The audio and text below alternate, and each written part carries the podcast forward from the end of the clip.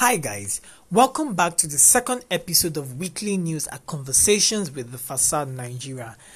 Wow, last week's news was interesting, it was educating, it was enlightening, it was awesome. I mean, on our part, our fave was the dinner in honor of Henry Carr. I mean, that was like one of the most interesting parts of Lagos, of colonial Lagos, soirees, dinners, balls, and all of that. And then just to head into today's news from February 11, 1921, we start off with a grand bazaar next month. It is proposed to hold a grand bazaar on or about the 12th of next month in the grounds of Government House, Lagos. The proceeds of which will be devoted to the funds for the founding of a new girls' high school for Lagos, about which mention has been made in the pages of this journal. Lady Clifford, to whose initiative the bazaar is due, will have the support of the European ladies in town, of the ladies of the New Era Club, and of the English Educated Young Ladies Club. Her Excellency does not lend her support to anything excepting it be attended by success, which we predict for the bazaar. Go, Lady Clifford. Sir Frederick van der Meulen.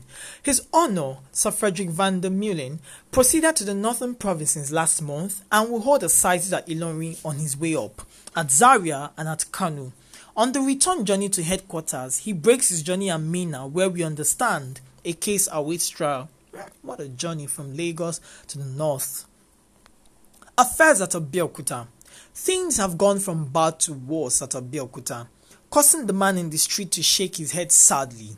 The late Gbadebo was, as all knew, a very strong man, and only a strong man can ever hope to be a successful king of the Egbas. He must know his own mind, be swayed by no party, and there are many at Abeokuta for their selfish aims of aggrandizement. The well meaning men who, under the most outstanding deceptions and unfounded promises, procured the election of Ademola to the throne of Ake should now know the deep responsibilities they took on their shoulders at the time. We go further and say, should any trouble arise at that restless center, the blame will be theirs.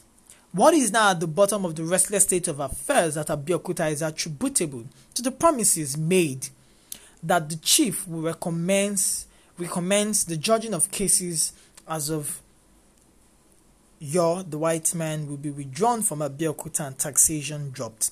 It is time to call a spade a spade.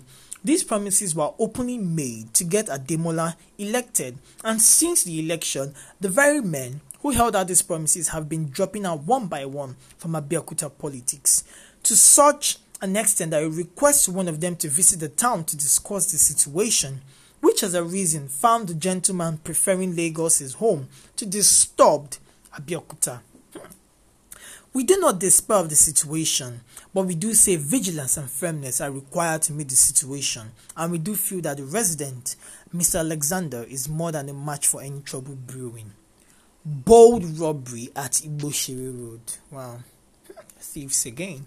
The gentlemen of the light ingot fraternity are about. We have been hearing of several cases of thefts which appear incredible only last week, at one of the big sales now taking place in town, a woman who bought largely took out some money to pay for her purchases. Finding what she had taken out insufficient, returned to her belongings to get more money, leaving her purchases behind her.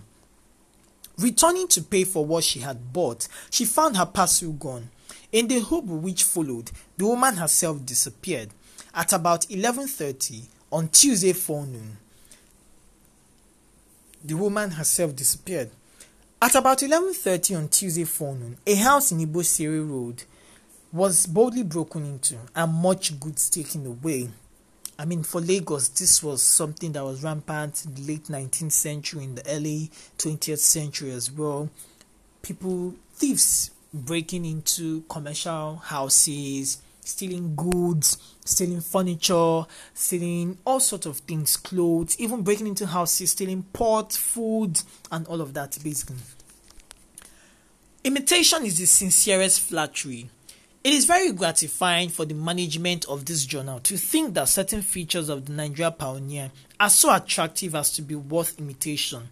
Not long ago, attention was called to a correspondent of one of the local journals which assumed who assumed unto himself the non diplom of an original correspondent of the Nigeria Pioneer, styling himself Mr. Rambler. Now we notice the same journal installing in his pages, in quote, Alice in Wonderland. Born, as the Frenchman would have said, born B O N, we should have thought that this particular journal would have adopted Calero in Bogusland. However, we hope none of the readers of the Nigerian Pioneer will mistake Alice for Calleru, dubbing herself as of Wonderland. Hmm. Not quite so bad yet. We have heard of pilfering at the customs and at the post office. We have been staggered at reading in one instance of the complete disappearance of a traction engine and nine pianos. This is pilfering with a vengeance. This wholesale thieving took place lately at one of the Australian ports. Wow, interesting news. And heading on to Government House news. On Monday, 31st January, Lieutenant Colonel J. Sergeant DSO left Government House for Kaduna. At 6:30 p.m., Lady Clifford held the second general meeting of the European Ladies League. On Wednesday, the Honorable Captain G. Anderson and Mrs. Anderson arrived at Government House as guests of Their Excellencies. On Sunday, the Honorable Secretary for Native Affairs left Government House to proceed on leave to England. Please take me along. Captain and Mrs. G. Anderson left Government House for the Cameroons. Wow, guys, and that is the end of Weekly News 02 number 2. If you have any suggestions, any questions, we're DM away and you can mail us the facade nigeria at gmail.com and don't forget to follow us. If you're not following us already that's it. Uh, on instagram at t-h-e-f-a-c-a-d-e-n-i-g-e-r-i-a and on twitter follow us on twitter. Let's talk over there and all of that. Share a lot of things together at f-a-c-a-d-e-n-i-g-e-r-i-a the f and n are in capital letters. And lastly, before we leave you to, you know, we'll go over this episode, you know, just re listen to it and, you know, just hear the interesting things over again. Don't forget to share the first episode and this episode and even our podcast channel as well with friends and families, especially those who grew up in old Lagos as well. Share with them and we'll be with you next week. Cheers.